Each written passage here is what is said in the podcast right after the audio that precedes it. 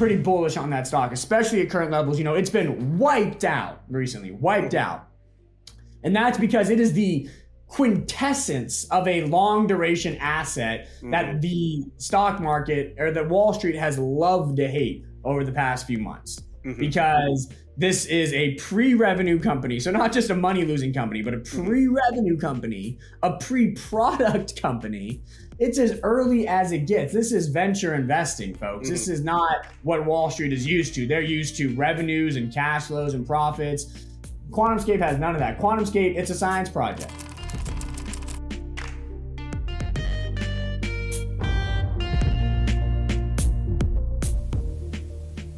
Welcome back to Hypergrowth Investing. I'm Aaron Davis, and as always, pleased to be joined by investment analyst Luke Lango. Luke, how are the BIPs doing today?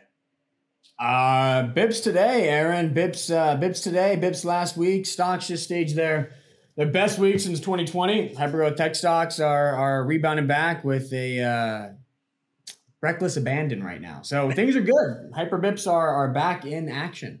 Well, that's good to know, and I'm sure we're going to get into all of that in just a few moments. But if you're joining us for the first time, Hypergrowth Investing is a weekly podcast that picks the brain of investment analyst Luke Lango. Each week, we will take an in-depth look at emerging tech and investment innovations, electric vehicles, cryptocurrencies, the metaverse, and more. Nothing is off limits. We go up every Wednesday on YouTube, Spotify, Apple, Google, wherever you choose to listen to your favorite podcast. So make sure to like and subscribe to get Hypergrowth Investing as soon as it goes up.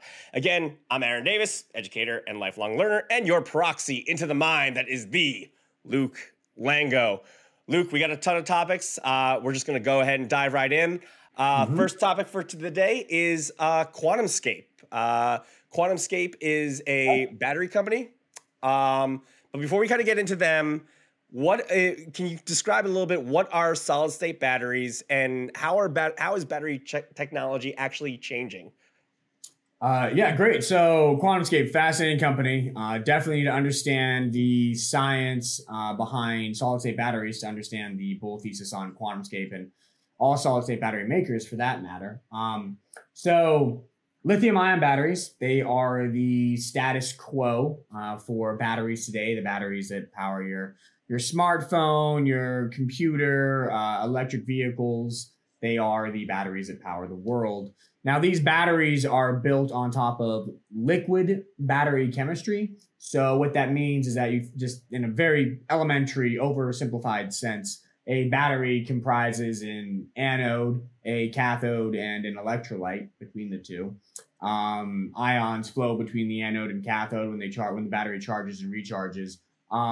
And the anode or the ions flow through the electrolyte. Now, the lithium-ion batteries that are built on liquid battery chemistry, so the predominant majority of batteries today, pretty much all batteries today, have a solid cathode and a solid anode, but they have a liquid electrolyte. So the solution between them is a liquid. Now, that works well to an extent, but the problem is that liquids are less dense than solids. So you can only compress a lithium-ion battery built on liquid battery chemistry so much. You can only compress so much. So the density of it, the energy density of a battery cell can get maxed out. And right now we're sort of hitting that maxing out point. So why can't electric vehicles drive faster or drive farther? Why can't electric vehicles recharge faster? Why can't your smartphone last for 2, 3, 4, 5 days? Why can't your smartphone recharge itself in 5 minutes? The answer to all those questions is because we've maxed out the energy cell density of liquid-based lithium-ion batteries. So the breakthrough, the potential breakthrough here is turning that liquid electrolyte into a solid. So you have a solid anode, a solid cathode, and a solid electrolyte, with the science behind that being that solids can be more dense than liquids. So you can really compress the heck out of this thing far more than you can a liquid-based battery. And therefore, you can create much more effective batteries that are much smaller. Electric vehicles can drive farther, recharge faster. Your smartphone can last for days, recharge in 5 minutes. Your computer can last for days, recharge for minutes, so on and so forth. So in doing this and switching from liquid to solid electrolyte, we could fundamentally alter the way things work in society, electronics work in society, because everything these days is an electronic device of some sort or another. Then the transition, or rather leap, to solid-state batteries represents a complete paradigm shift in society that will unlock a multi-hundred-billion-dollar, if not multi-trillion-dollar revolution across a lot of walks of life. So that is the exciting sort of science behind solid-state batteries. Now, solid-state batteries are exceptionally expensive to make. The science is very complex, and no one has really effectively done it at a scale large enough to power anything that matters. So this is still a lab project for all intents and purposes. The leader in that lab project race right now is QuantumScape. They have the most proven solid-state battery concept that is working on a very tiny scale. And as they've been scaling it up to bigger and bigger and bigger batteries, granted, still very small batteries, not enough to power anything that matters. But as they've been scaling it up over the past year, year and a half, their solid-state batteries have proven to work very, very, very well. So we're very bullish on their technical lead in this space. Now, on top of that, the company has a ton of resources. They have so much cash on the balance sheet because they raised a bunch in the private markets. They raised a bunch through their SPAC IPO, SPAC merger acquisition in late 2020. So this company has a ton of money on the balance sheet. Volkswagen is pouring hundreds of millions of dollars into them. So they also have the support of Volkswagen. They're partnered with two of the top, I believe, two of the top 10 auto OEMs in the world today. So they have the partnerships, they have the resources, they have all these things that are going to allow them to hopefully extend what is an early technical lead in the space.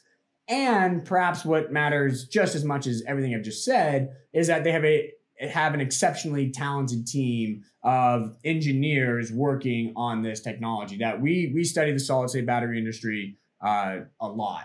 And relative to all the other competitors in the space, QuantumScape has the most talented engineering team. That should allow them to extend their early technical lead and become the 400-pound gorilla in this space by 2025, 2026, 2027, when these batteries start to actually make their way into the real world. So that is the short of the bull thesis, maybe not so short, but that is as short as it can get, the bull thesis on QuantumScape stock. So what makes QuantumScape different from other companies that are doing the same types of research, aside from, you know, the things that you just described, like money and talent? Is there a difference in technology, the way that other companies are approaching these batteries? Is it the way that they're storing the energy, or is it just, you know, this is the most advanced research that's going on right now. This is where the money's going. This is why they're the leader. Yeah. So I think you have to understand that, yes, there is a technical difference. QuantumScape. So the big problem in solid state batteries is something called dendrites. And dendrites are the fact that when you create something so energy dense and you have this solid through which you're transporting ions, that through each charge recharge cycle, this really dense material starts to fracture, starts to rupture, and cracks start to form in it. Those cracks are called dendrites. Over time, those dendrites build up and they cause the battery to short circuit. Mm-hmm. So dendrites are a huge technical hurdle in solid-state battery development. QuantumScape has a unique sort of ceramic material, proprietary design. Nobody knows what it is besides people at QuantumScape, that eliminates the problem of dendrites. So they've shown through on a very small scale that their batteries can charge and recharge through multiple cycles without dendrites forming in the electrolyte. And that is a breakthrough of breakthroughs when it comes to solid-state battery development.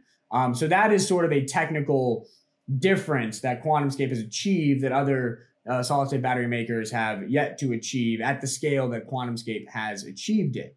So that is a huge difference for QuantumScape, technically speaking.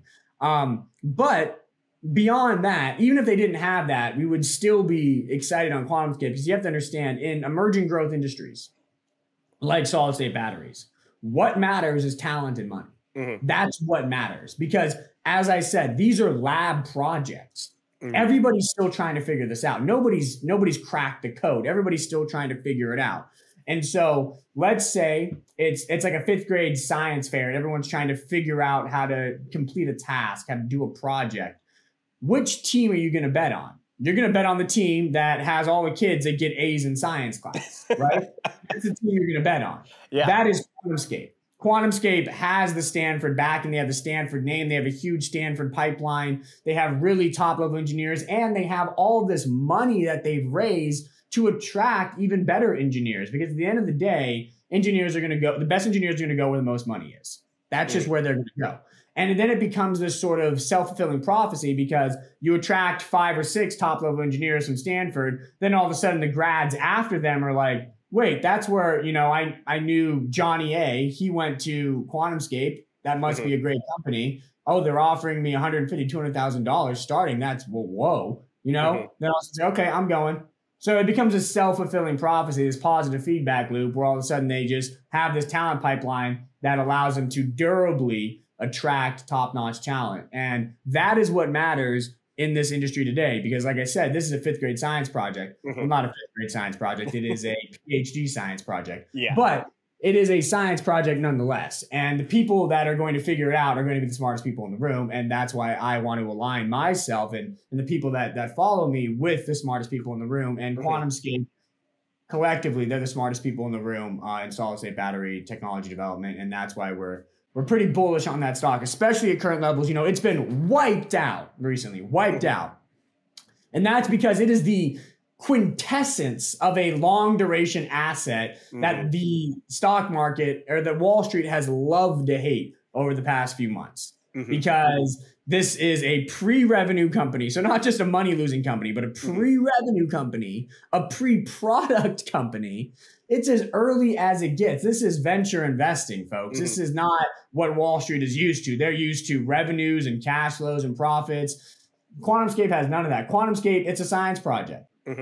But it's the most exciting science project on the planet Earth right now. And if they succeed in this science project, the revenues, profits, and cash flows they're going to produce by 2025, 2026, 2027, 2030 are going to be enormous. And at the current valuation, it really discounts that potential tremendously, so much so that I think it is a super compelling buy below $20 in this mid-teens range that it's trading at right now. Absolutely love the stock. So I think you just kind of described it a little bit, but how far away are we from seeing this in an EV, an electric vehicle, in our computers, in our phones? You know, battery technology traditionally, like you've described already, hasn't really changed since, you know, the advent of batteries. So, you know, are we looking at, you know, is this a 5-year? Is this a 10-year? When are we going to start seeing this battery in, you know, actually integrated in our daily lives? Realistically, I would say the first half of the 2020s, you're not going to see any solid-state batteries on the road in electric vehicles that you see every day. I think there'll be a few prototypes out there that none of us are going to actually see, kind of like the self-driving cars of today. Like, yeah, there are some in Phoenix and some in Houston, but on an everyday basis, we don't see them. In the back half of the 2020s, we're going to start to see solid-state batteries make their way into electric vehicles that are made by Toyota, Ford, Volkswagen, so on and so forth. And they're going to see them account for maybe 5 to 10% of electric vehicles on the road. And then by the 2030s, I think solid-state batteries, as the cost decline curve continues and progresses, and as the cost of solid-state batteries plummets, I think you're going to start to see solid-state batteries become the incumbent solution for electric vehicles. So this is a market that's kind of like, if you think about that hockey stick growth, we are in the first 2 innings of that growth. And it's going to be very gradual over the next few years. And then come 2026, 2027, that's when the hockey stick's going to start taking off. And that's where I think you're going to see tens of millions of cars get outfitted with solid-state batteries at that point in time. So this is definitely a long-term play, but it's a long-term play you have to get in early, because it's a long-term play that has so much potential, and which Wall Street's already getting in on, which venture capital money's already getting in on. So yes, it's many years out, but place your bets now, because the race is on. The horses are running. and you have to, you know, claim your horse and get on it and run this race, or else you're gonna get left behind. So that's why we think you got to get in early on solid-state battery development, despite the fact that it's still many years away. Will this be an actual energy solution long-term as well? Like not just. Yeah, that's that. I'm glad you brought that up. I forgot about that angle. I don't know how I let that slip my mind. Thank you, Aaron. Solid-state batteries, to the top of this call, solid-state batteries aren't just about electric vehicles. Mm-hmm. Batteries power everything. So, and all those batteries are based on liquid battery chemistry, or most of them are. So you do this paradigm shift from liquid to solid, and all of a sudden you're not just talking about electric vehicles. You're talking about every electronics device in the world. And perhaps most potently, you're talking about energy storage solutions. Mm-hmm. So, you know, we are hugely bullish on energy storage. We mm-hmm. think the grid is going to be decarbonized. Mm-hmm. We believe solar, wind, hydrogen, all those things are going to become the incumbent energy sources of this world, not because of saving the planet and tree hugging stuff, but because the cost curves on those mm-hmm. things, they have positive learning rates. We talked about learning rates last week, yep. right? Those things have very positive learning rates. Fossil fuels do not have positive learning rates. Therefore, within the next 5 to 10 years, solar is already cheaper than fossil fuels. Within the next 5 to 10 years, solar, hydrogen, wind, they're all going to be substantially cheaper than fossil fuels. So it's going to be an economic decision, not an environmental one. We might hide it under the guise of environmental friendliness, but the reality is we're going to go green because it's going to be way cheaper to go green. That is a fact. So the grid's going to decarbonize because of economics.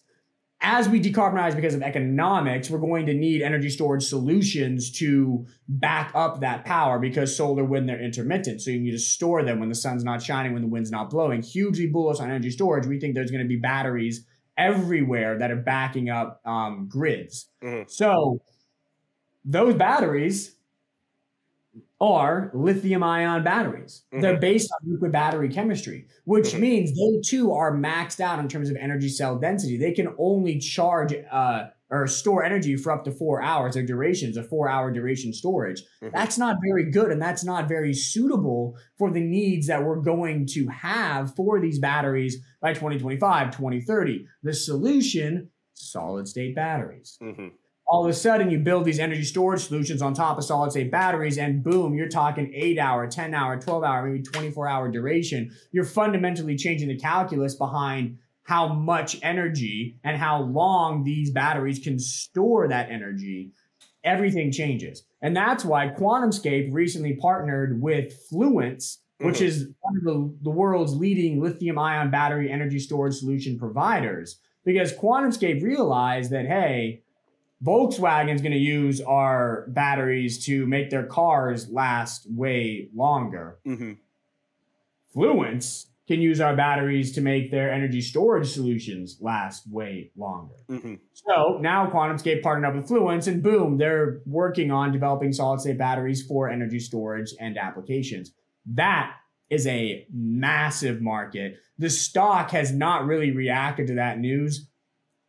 Way understating the potential there. The potential there is enormous. So yes, QuantumScape is not, we're not just talking about a paradigm shift in transportation and the auto market. We're talking about a paradigm shift in the entire energy market. Mm-hmm. And QuantumScape's at the forefront of it. Mm-hmm. Granted, QuantumScape is very risky. Like mm-hmm. I said, it's a science project. This mm-hmm. is a science project. But the risk reward profile, the potential downside from current levels versus the potential upside, that asymmetry is so attractive and in favor of bulls right now that I think you have to nibble on shares below 20. It's so attractive as a long-term play. So yes, love QuantumScape, love the energy angle. Thank you, Aaron, for bringing that up. I totally let that slip my mind. Well, going off the paradigm shift in electric vehicles, want to touch base again on NIO. We talked about it a little last week, and it was, you know, having a lot of, it was in the headlines for a lot of different reasons, but it was kind of down, and you had your own thesis on it. Since then, I think you have been proven right, but do you want to discuss a little bit what happened with NIO last week, in the past week? Yes, so we talked about it last Tuesday, a week mm-hmm. ago from today. And yeah, the stock's up about more than 50% since then, about 55%, I believe, as of this filming. So yeah, the stock has come rip-roaring back. Remember, we said it was a pounding buy at $14 and change. It's above 20 now. So things are going well for NIO. They have earnings on Thursday. That could be a game-changing moment for the stock. But before we get to that, let's talk about, you know, we talked about why it was beaten up. It was beaten up because of China delisting fears. Yep. It was beaten up because of surging metal prices affecting electric vehicle prices. It was beaten up because of concerns about COVID-19 production of electric vehicles, or China production of electric vehicles being hampered in 2022 because of COVID-19 lockdowns. So it was beaten up for all these reasons. And then what we said last week, right, was that these are near-term headwinds that are going to pass. That none of these things actually really matter in the big picture, and that they're going to pass and the stock's going to come roaring back. It's so freaking cheap right now. Well, a week later, they have basically come to pass. China delisting fears. Well, the Chinese government came out and said, we're going to back you guys to its Chinese tech companies. We're going to back you. You're being audited overseas. There's talks of delisting. We're going to back you. We're going to make sure you don't get delisted. So now the Chinese government's all of a sudden throwing its weight behind NIO stock, essentially, and other Chinese tech stocks from getting delisted. So delisting fears have basically gone away. Surging metal prices. Nickel's been tanking. You know, everyone was concerned about nickel going to $60, $70, $80, $90, $100,000 a metric ton, but those prices have been collapsing. Yesterday, nickel was down 15%. They had to halt trading because it was down so much. So nickel prices are collapsing. I actually think when you look over at the Russia-Ukraine situation, because that's why nickel prices are soaring, because of Russia's a huge exporter of nickel and sanctions against nickel, fears of that. So that's why nickel prices are soaring. But I think when you look at that Russia-Ukraine situation, we're looking at a situation that's probably going to lead to a ceasefire pretty soon. Because look at it from Russia's perspective. Russia thought they were going to come in there and just kick butt and take names, right? They thought it was just, you know, going to waltz in there with our massive army, take over. The world's going to say, okay, whatever, do it, and game over. But the exact opposite has happened. Nothing has gone according to plan for Russia. The Ukrainians are putting up one heck of a fight. I mean, they are putting up an amazing, you know, tip of the hat to them, an amazing fight against the Russians, holding their own. The rest of the world is basically declaring economic warfare on Russia. The economy is getting destroyed. Russian citizens are speaking up saying, what the heck is going on? Our livelihoods are being destroyed because of your crazy actions, Mr. Putin. Come on. So I think that Russia is now in a situation where they are much more open to diplomatic resolution to the conflict in Ukraine. And I think they will come to a diplomatic resolution. So if that does happen, if we come to a ceasefire, if there's some diplomatic resolution to that conflict, this surge in nickel prices and metal prices, which is already moderating, will completely evaporate and go away entirely. So that headwind, which was hurting NIO stock and electric vehicle stocks, I think is pretty much passing as we speak. The other headwind was COVID-19 lockdowns in China hampering production. But President Xi came out and said, hey, for the first time ever, he said, I don't want COVID-19 lockdowns to hamper economic activity or change people's way of lives in China. Like, we can't let that happen here in 2022. So it looks like COVID-19 lockdowns are not going to hamper electric vehicle production all that much or for all that long in 2022. So that headwind is also, as we speak, passing. So all these headwinds that were really weighing on NIO stock and kind of acting like an anchor on the stock have all of a sudden been lifted. And now the stock is firing off like crazy because it got beaten down to such depressed levels. I did the analysis last night. I was calculating what is NIO's market cap per projected 2022 delivery. So for cars that are projected to deliver in 2022, we think they're going to deliver about 150,000 vehicles this year. So what is their market cap per car delivered in 2022 projected? And it's about $225,000. Now, that compares to Tesla, which is above $600,000 per projected 2022 delivery. And Lucid and Rivian are both above $1 million per 2022 projected delivery. So when you look at NIO relative to its competitors, because you have to understand NIO is making cars that have over 500 miles of driving range, that have over 500 horsepower, that go to 0 to 60 in less than 3 seconds. These are high quality, high performance, high tech luxury EVs. That's a unique class. Mm-hmm. That's Tesla, that's Rivian, that's Lucid, that's NIO. Mm-hmm. In that class, NIO is trading at 3-fold, 4-fold, 5-fold of discount to its peers, which means that as these headwinds, if they do continue to pass, and if NIO does report positive earnings on Thursday and deliveries are actually continuing to trend in the right direction, this stock could absolutely roar. 2-fold, 3-fold, totally in the cards. A run back to 40, a run back to 60, definitely possible. And that's why we remain constructively bullish on NIO stock, even after its 50% pop over the past week. You mentioned their earnings report is coming out on Thursday. Is there anything we should be looking at with NIO? Well, yeah, I mean, we know what the delivery numbers look like to date, but we're going to want to get an update on the guidance for deliveries in the second quarter. We're going to want to get an update on how gross margins are trending, their input costs are trending, because again, we're talking about a surging metal price environment. Do they see that surge persisting? How is it impacting margins? We're going to look at their cash flow situation, their cash burn, where does liquidity stand today? And I think honestly, NIO is going to report pretty good numbers on all those fronts, and that's going to juice the stock, because you have to understand the stock's priced for disaster. Even if those numbers aren't great, they're just like decent's good enough to get the stock to work at $20.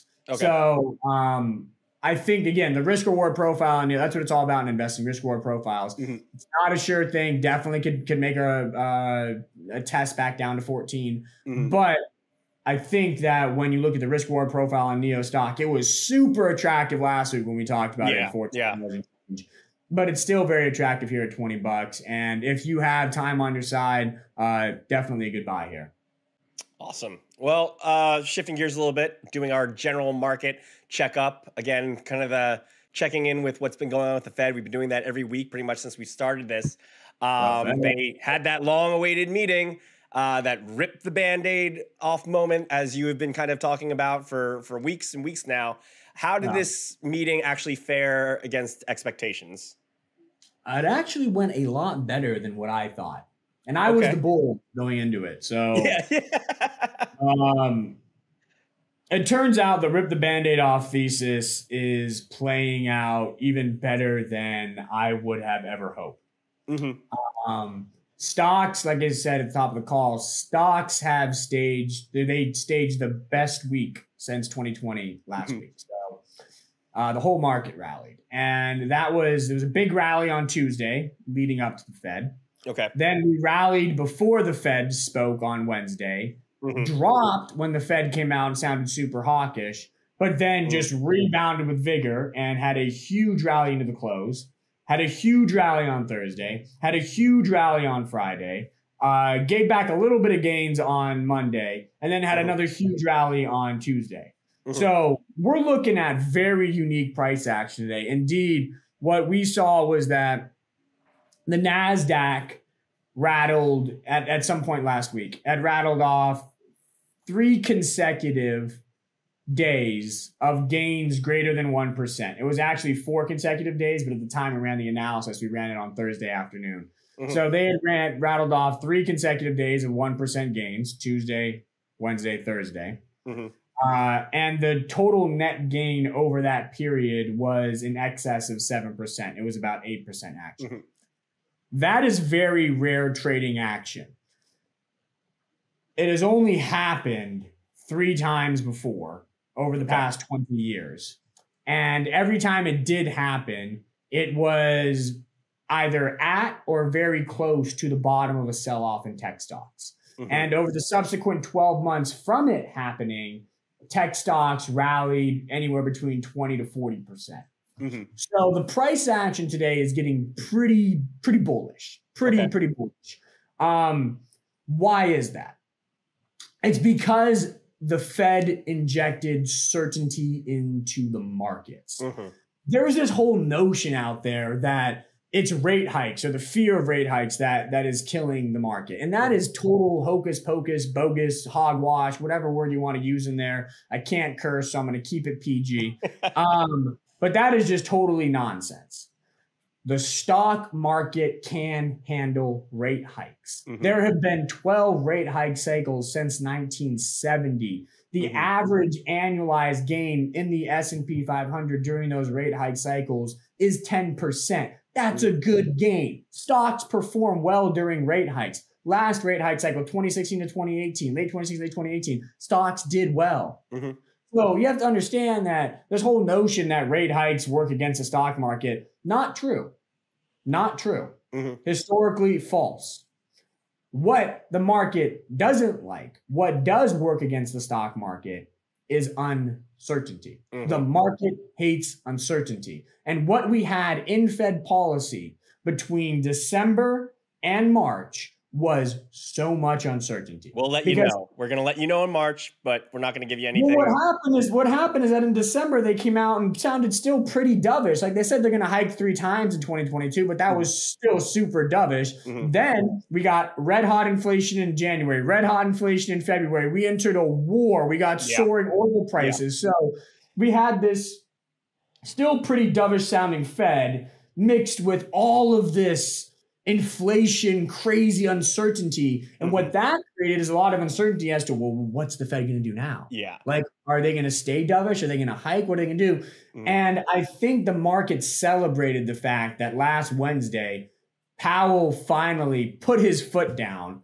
Mm-hmm. And while he's still saying, you know, we're going to monitor the situation and we're going to be dynamic and respond to current events and incoming data, he did kind of very firmly set a path forward that, or set the precedent that so long as inflation remains hot, we're going to fight it. Okay. We're going to fight it with 25 basis point hikes at every meeting. And if we need to, we're going to fight it with 50 basis point hikes at certain meetings. So that's hawkish. That may be a bit spooky, but it's also certain.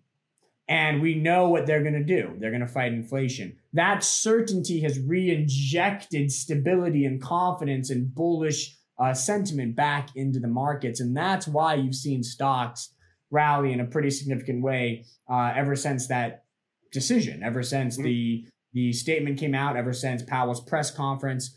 And Powell even sounded a more hawkish tone on Monday of this mm-hmm. past week. You know, that's when he opened the table up for multiple 50 basis point hikes mm-hmm. and you saw a yield surge. So you're seeing hawkish Fed finally. Okay. But contrary to what a lot of people thought, that's coinciding with the market rally, because mm-hmm. a hawkish Fed on one hand is certainty, and on the other hand, it's fighting inflation. Mm-hmm.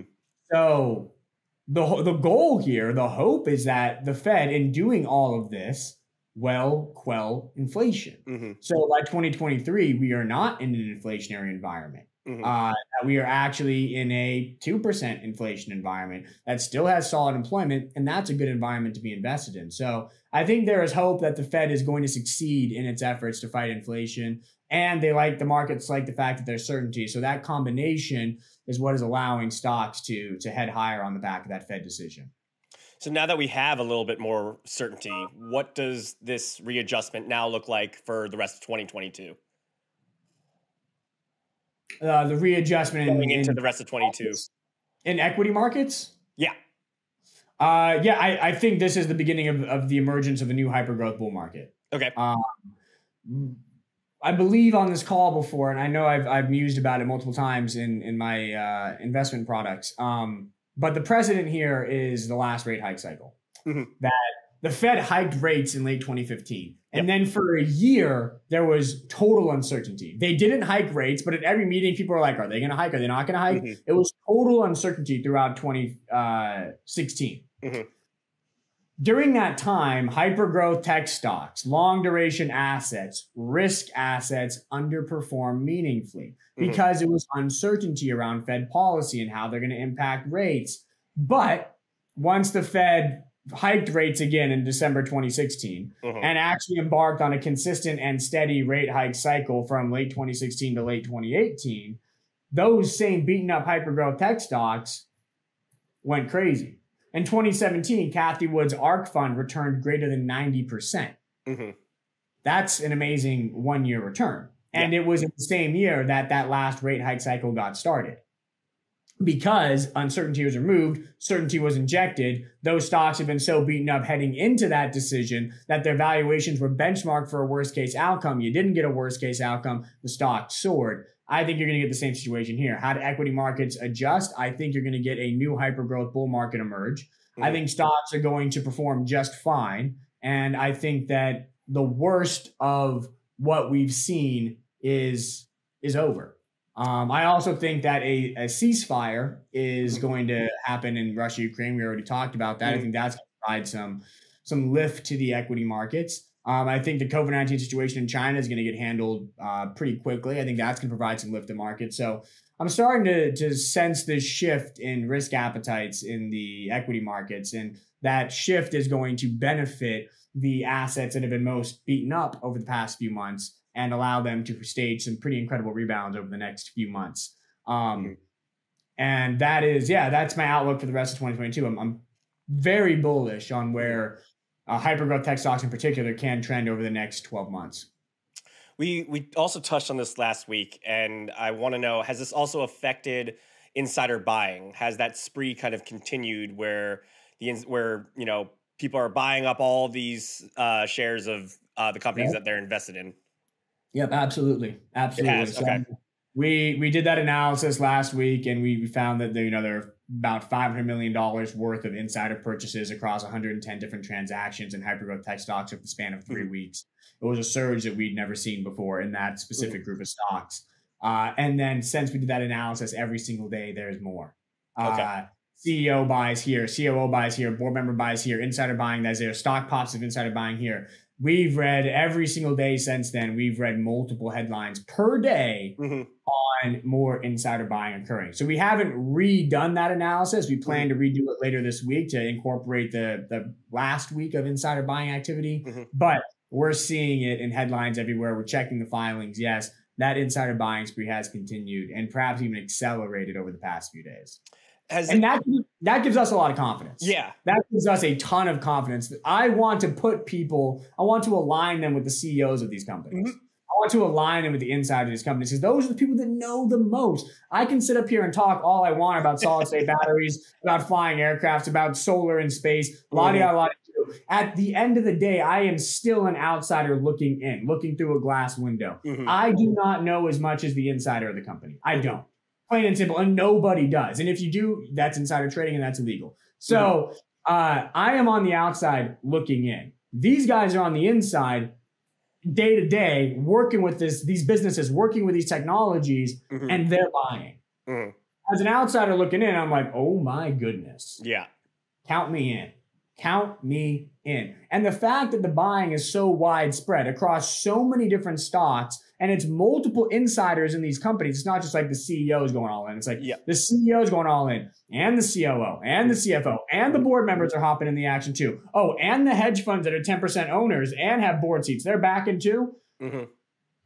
It's such widespread insider buying, and it gives me a ton of confidence in a lot of the stocks that we own that are benefiting from this insider buying. So yeah, that is a really bullish indicator on top of everything we just talked about. So you got price action improving, you got the insider buying, you got the big scary rate hike in the rearview mirror, you got what could be a Russia-Ukraine ceasefire in the next few weeks. You got China saying COVID-19, we're not going to allow that to be a problem again.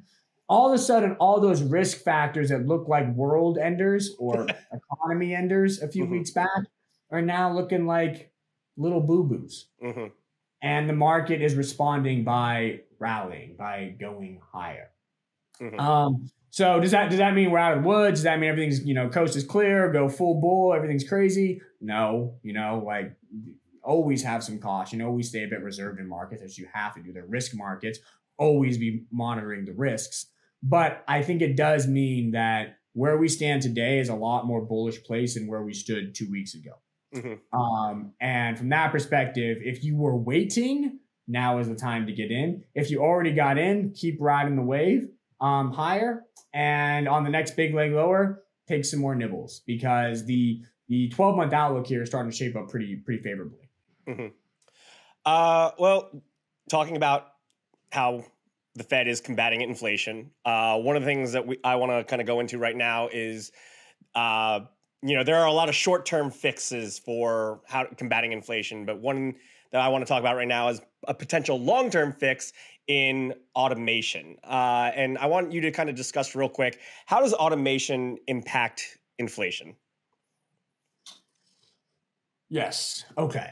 So inflation has been muted for up until COVID-19, up until 2021, actually, had been muted for 3 straight decades, throughout the 90s, throughout the 2000s, and throughout the 2010s, inflation, core inflation, struggled to sustainably break 2%. So that's 3 straight decades of core inflation struggling to break 2%. What happened? What happened was technology. What happened was the World Wide Web launched and the internet became a thing, and companies started using the internet to more cost effectively and time effectively produce goods and services at lower, they could make more at lower cost. Automation is the next evolution of that. Automation is, so technology at its very core is cost saving and time saving at its very core, because you replace humans with a technology platform or service that doesn't require a salary, that can be, doesn't require sleep, doesn't have bad days.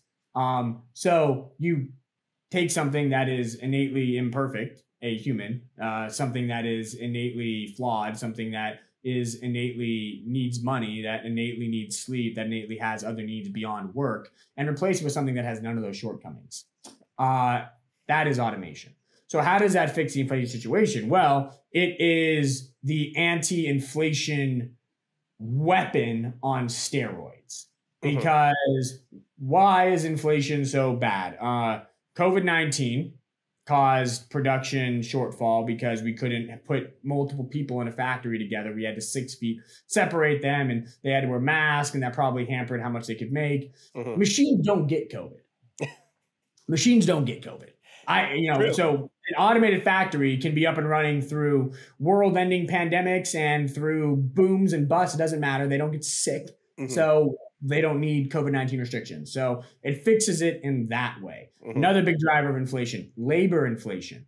So there's this huge labor shortage in America right now for various reasons. We don't have to get into why that's happening. That could be an entire separate call. But there's a labor shortage in America that's causing labor inflation. So not only are companies not finding workers to fill certain jobs, but the workers they are finding, they're going to have to pay a premium for, because the workers have all the leverage.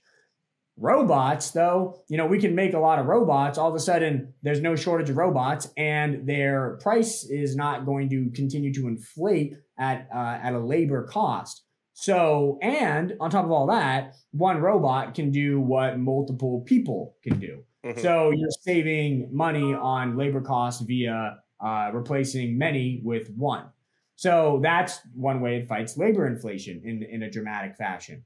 So across the board, I think automation is really going to be the ultimate weapon against inflation.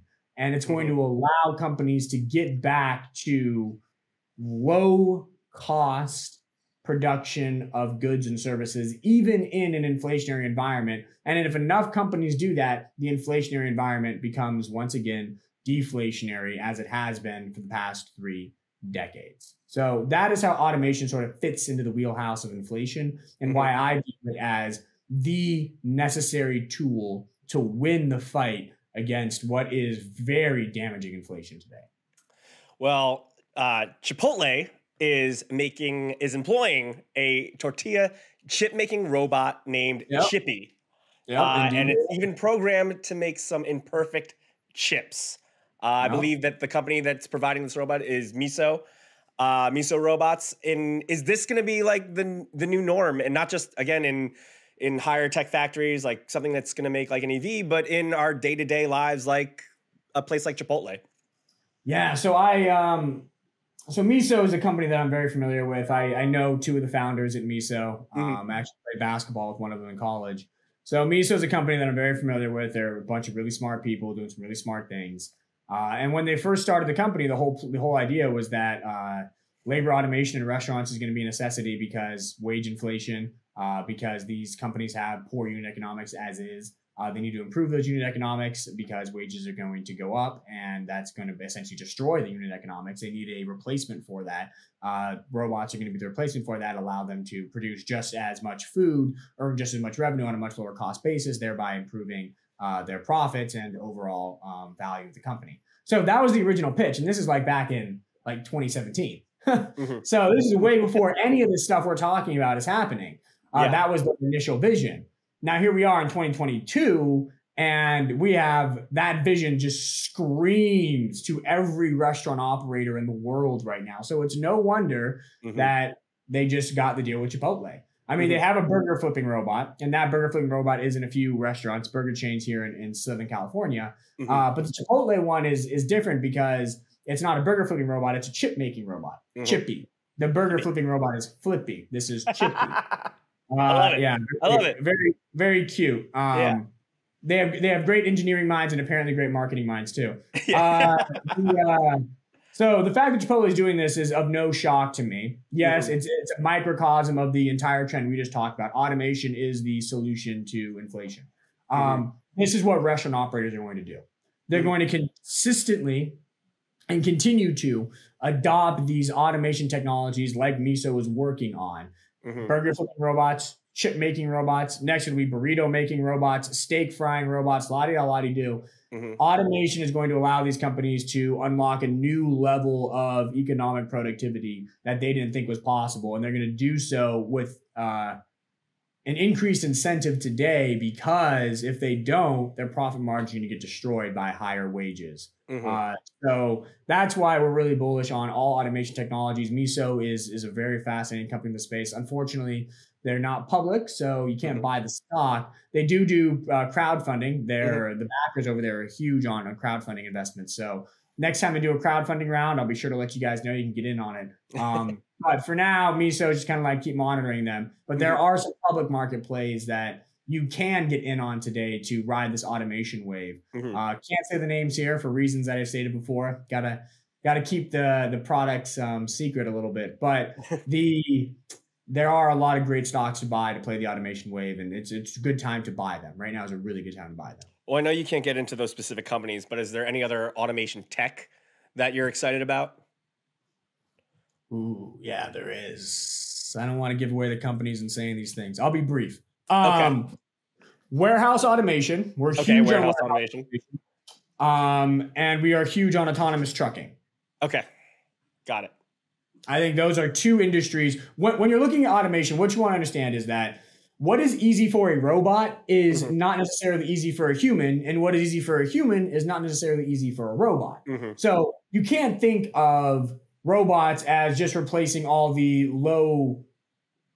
jobs that are easy for humans to do, because those jobs might not be easy for a robot to do. Okay. What is easy for a robot to do is a job that is modeled by or can be modeled by a lot of data and a lot of predictable patterns and workflows. Trucking fits that billing because truckers go on preordained routes.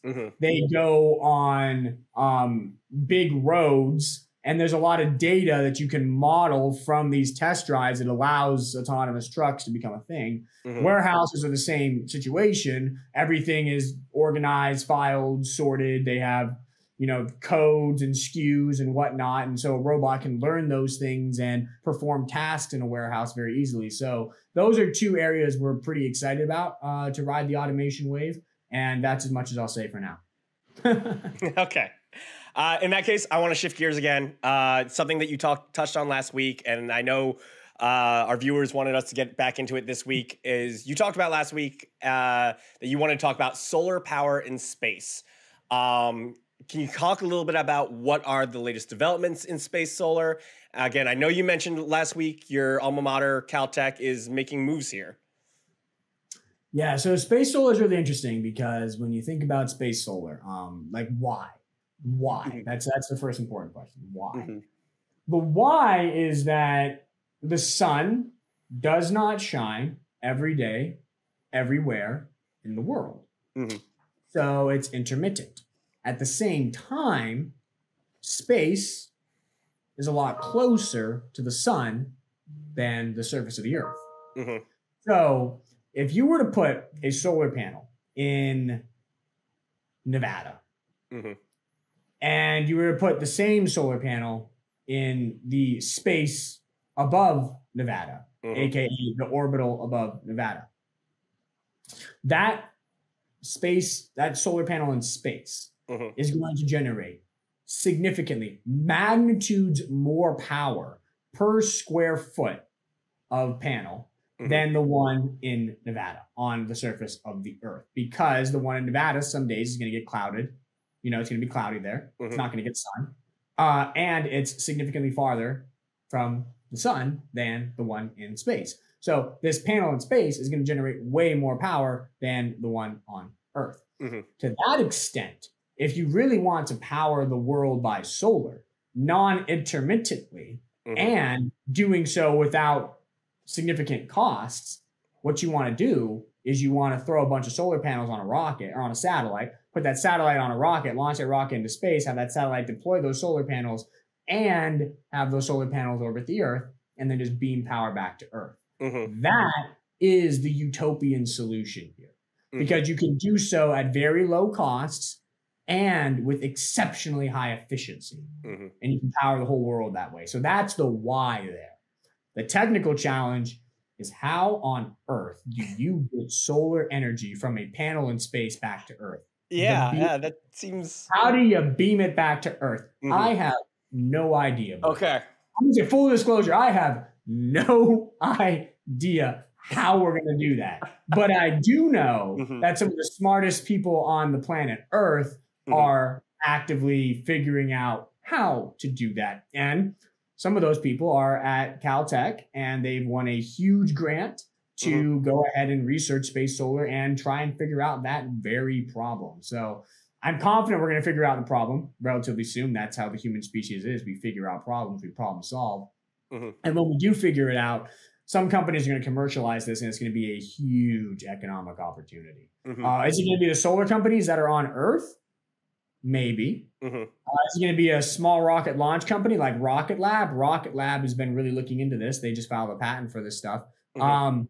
Maybe. I don't know. It's, mm-hmm. way too early in the game. It's even earlier than solid-state batteries, I would say. Mm-hmm. And unlike the solid-state battery world, where you do have clearly defined leaders, mm-hmm. there is no leader here. This is academic research. Mm-hmm. This is some companies throwing stuff against a wall and seeing what sticks. Not truly investable today. Mm-hmm. Not really, like, I can't, say this is the horse you want to pick. Yeah. But a space you want to monitor. Because soon enough, some horses are going to start to emerge as leaders, and you're going to want to jump on those ASAP, because this is a huge opportunity. Space solar is a way to solve the world's energy problems, and I think it's a really, really, really exciting space. And if you do want to play it today, mm-hmm. the one way to play it is through small rocket launch companies. Because the reality is that what we're probably going to end up doing is we're probably going to end up sending up a bunch of little solar panel farms. We're not going to launch a huge solar panel array in space and it it basically acts as this cloud. No, we're going to be sending up a bunch of probably small ones. So that means these things are going to get launched on small rockets. Rocket Lab, Astra, companies like that, small, mm-hmm. rocket companies, not a SpaceX. I think it's going to be those small rocket companies that are going to be the ones that not necessarily make the solar panels, but launch them into space. So it should be a huge, mm-hmm. space solar should be a huge demand driver for small rocket launch companies. And that's where Rocket Lab and Astra, it bolsters the bull thesis on those two stocks. Space solar does. So that's the way to play it today if you want to get into it. Mm-hmm. But on a pure space solar play, mm-hmm. you're gonna have to wait and just monitor the developments in the space. So are you more excited about the direct solar space opportunities that are kind of going to eventually present themselves as you're describing? Or are you more excited right now with kind of the potential with these, picks and shovels plays with the rockets and bringing the technology? No, honestly, both. And both. That's the exciting thing about the space economy. The space economy, it's an economy in and of itself, mm-hmm. a world economy in and of itself. There's going to be suppliers. There's going to be people that actually make the solar panels, people that, beam the energy back, there's going to be so many components to this. Mm-hmm. that there's lots of ways to invest in it. Just like there's lots of ways to invest in the iPhone. Are you going to invest in Apple? Are you going to invest in the glass maker? Are you going to invest in the chip maker? You know, like who are you going to invest in? It's all across the supply chain. There's a lot of ways to invest in the iPhone. There's going to be a lot of ways to invest in various different space things. And so that's why we're really excited about the space economy, because we think that Wall Street really misunderstands the opportunity therein across the supply chain of space.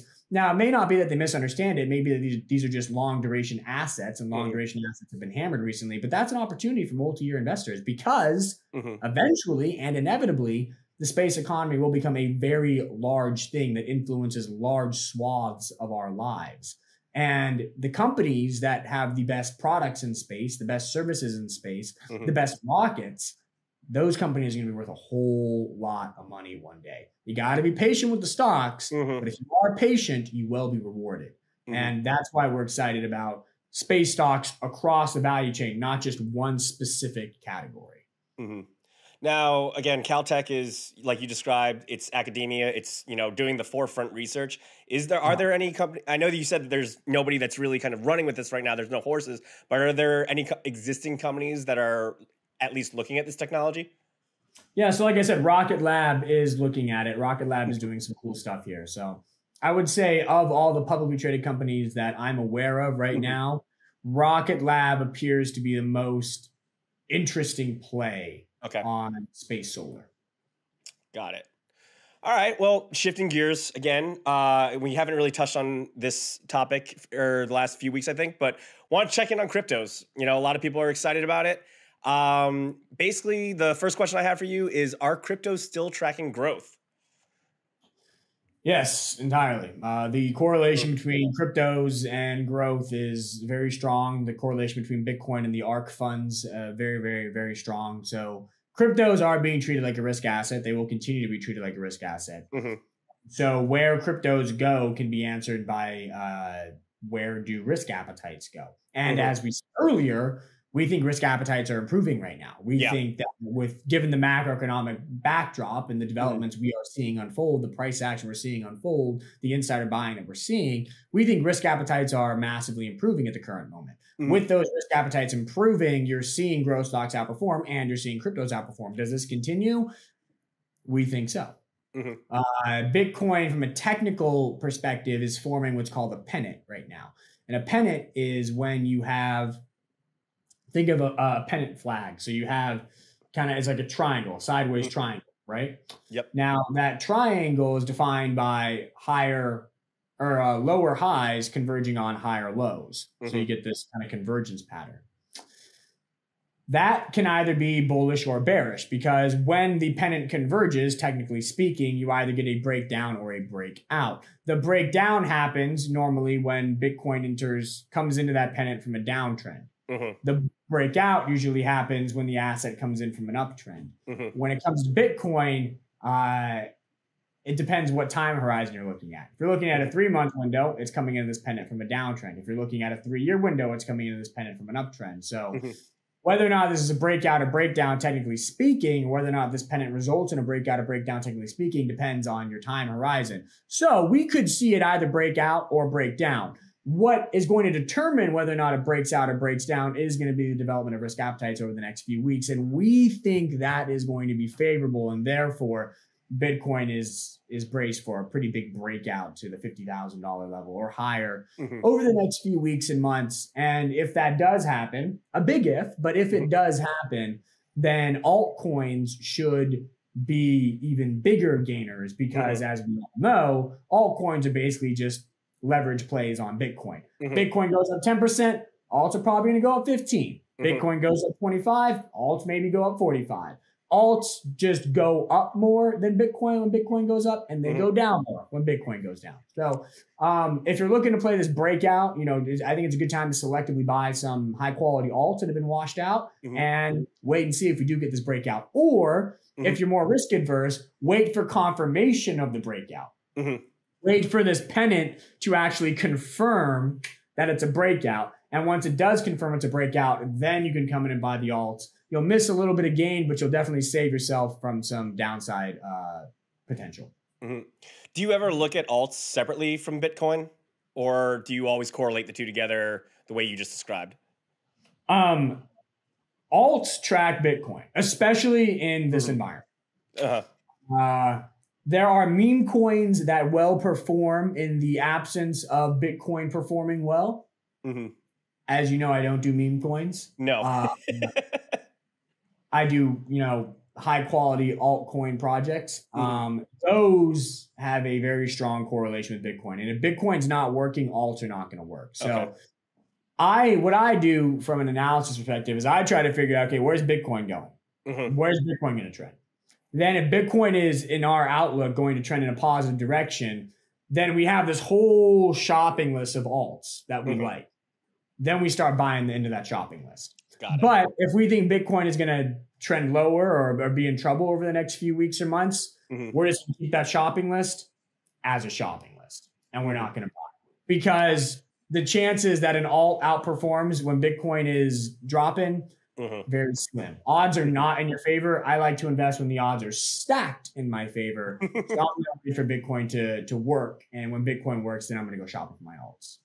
Got it. Well, we're going to wrap things up real quick with some fan questions. First off, from our boy, Rob Norman, who leaves a comment every week. And we love you, Rob, for that. With your estimates for inflation coming down and Fed rate hikes changing to a more bearish viewpoint, are you still bullish for 22? I know that you're bullish for the long term, but will we make any progress over the next 9 months? So I think we answered this question in the, or addressed this question in the in this call, and that is yes, absolutely. I think that it's the certainty that matters, not the magnitude or number of rate hikes. It's the certainty that matters. And also in that perspective, I think what we have to realize is the entire market is benchmarked to higher rates. So the S&P 500 is trading at around 21 times trailing earnings. That's about a 4.8% earnings yield. The 10-year treasury yields at around 2.3. So that is a 250 basis point equity risk premium spread, the spread between the earnings yield and the fixed income yield. That's a 250 basis point equity risk premium spread. That is historically pretty normal under the current circumstances. I think I wrote it down because I just did this research, yes, 2 days ago. Was it yesterday? I forget. I do a lot of things every day. So during the last rate hike cycle from 2016 to 2018, that average spread was 240 basis points. Since 2000, the average spread has been about 250 basis points. And since 1980, when the 10-year treasury yield is above 2%, the average spread is about 280 basis points. So we're at 250 today with a 10-year above 2% and in a rate hike cycle. Historically speaking, that's a pretty normal spread, meaning valuations on the broader market already appear benchmarked to higher rates. That's good news. That means we will likely not get any more equity multiple compression from the stock market over the next 9 months, to Rob's question.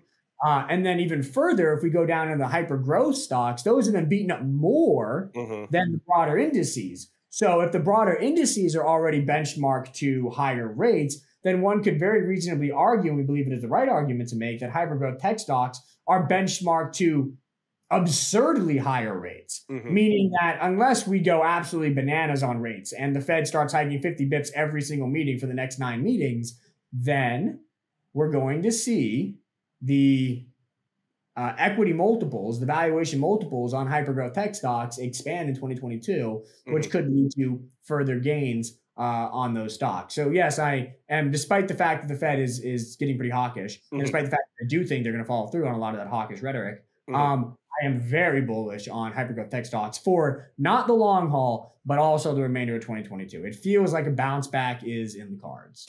Got it. Holy Sniper asks, to stock picker Luke Lango, what's the average number of stocks a person should hold in their portfolio? Great question. Yeah, I mean, it really depends on the time and situation, but I would say a good number is about 20. Why? I like the number 20. Okay. No, 20 feels like a good number because it gives you exposure to a lot of different assets. It gives you some diversification, much needed diversification. Yet still kind of concentrates your portfolio on, not 50, 60, 70, 80 stocks, not like an ETF. So I would say 20 stocks is a good allocation for portfolios, but in certain markets, like I would say in this market, going above that, going 240 or 50 is actually not a bad thing. Okay. Because what we see happening is a rising tide that's going to lift all boats. Okay. And we see the hypergrowth tech stocks as being really undervalued and beaten up right now with a lot of rebound potential over the next 12 months, next 24 months, next 36 months. Buying a ton of those today and then just slowly selling them as they bounce. It sounds like a really good strategy. And so if you want to expand, now would be a good time to expand. But under normal circumstances, keeping that portfolio 10, 20, 30, it's a pretty good range. Got it. All right. Last question. Mia T. Luke, what's your thoughts on Coinbase and PayPal? I like that both stocks / companies are dealing with crypto. Unpopular opinion of the podcast. Okay. I do not like Coinbase. Okay. It feels like they are an intermediary in an industry that's all about disintermediating intermediaries. Okay. So why should they exist? I think that over the long haul, there is a potential for Coinbase to be disintermediated by a blockchain-based exchange. Okay. And if that does happen, then Coinbase will become significantly smaller and less valuable than it is today. So for that reason, I have very much avoided Coinbase stock over the past few months, despite my overall bullishness on tech stocks, despite my overall bullishness on cryptos. I've avoided Coinbase in particular because it just doesn't, it strikes me as odd that in an industry that's all about disintermediation, you have this intermediary that's going to be the 400-pound gorilla. I don't think that makes a lot of sense. I think that in an industry that's about disintermediation, cryptos, the exchange of choice for crypto people is going to be an exchange built on the blockchain with no fees. That feels like the future to me, not Coinbase. And for that reason, I personally have avoided Coinbase and am not super bullish on it. Having said that, because I've avoided it, I am not exceptionally up to date on everything that is happening at the company, and they may very well be making some very interesting moves that I am simply not aware of. So I wouldn't take my principle in itself just kind of seems. Yeah, the principle in itself seems kind of strange, but I wouldn't take my opinion as a very good one.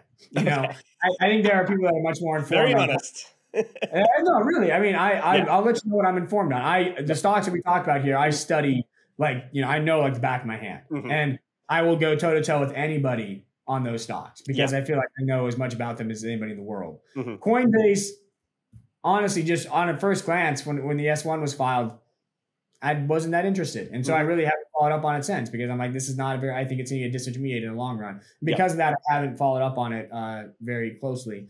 That's why my Coinbase opinion is more of a high level, and I would say rudimentary opinion than one that has really been fleshed out.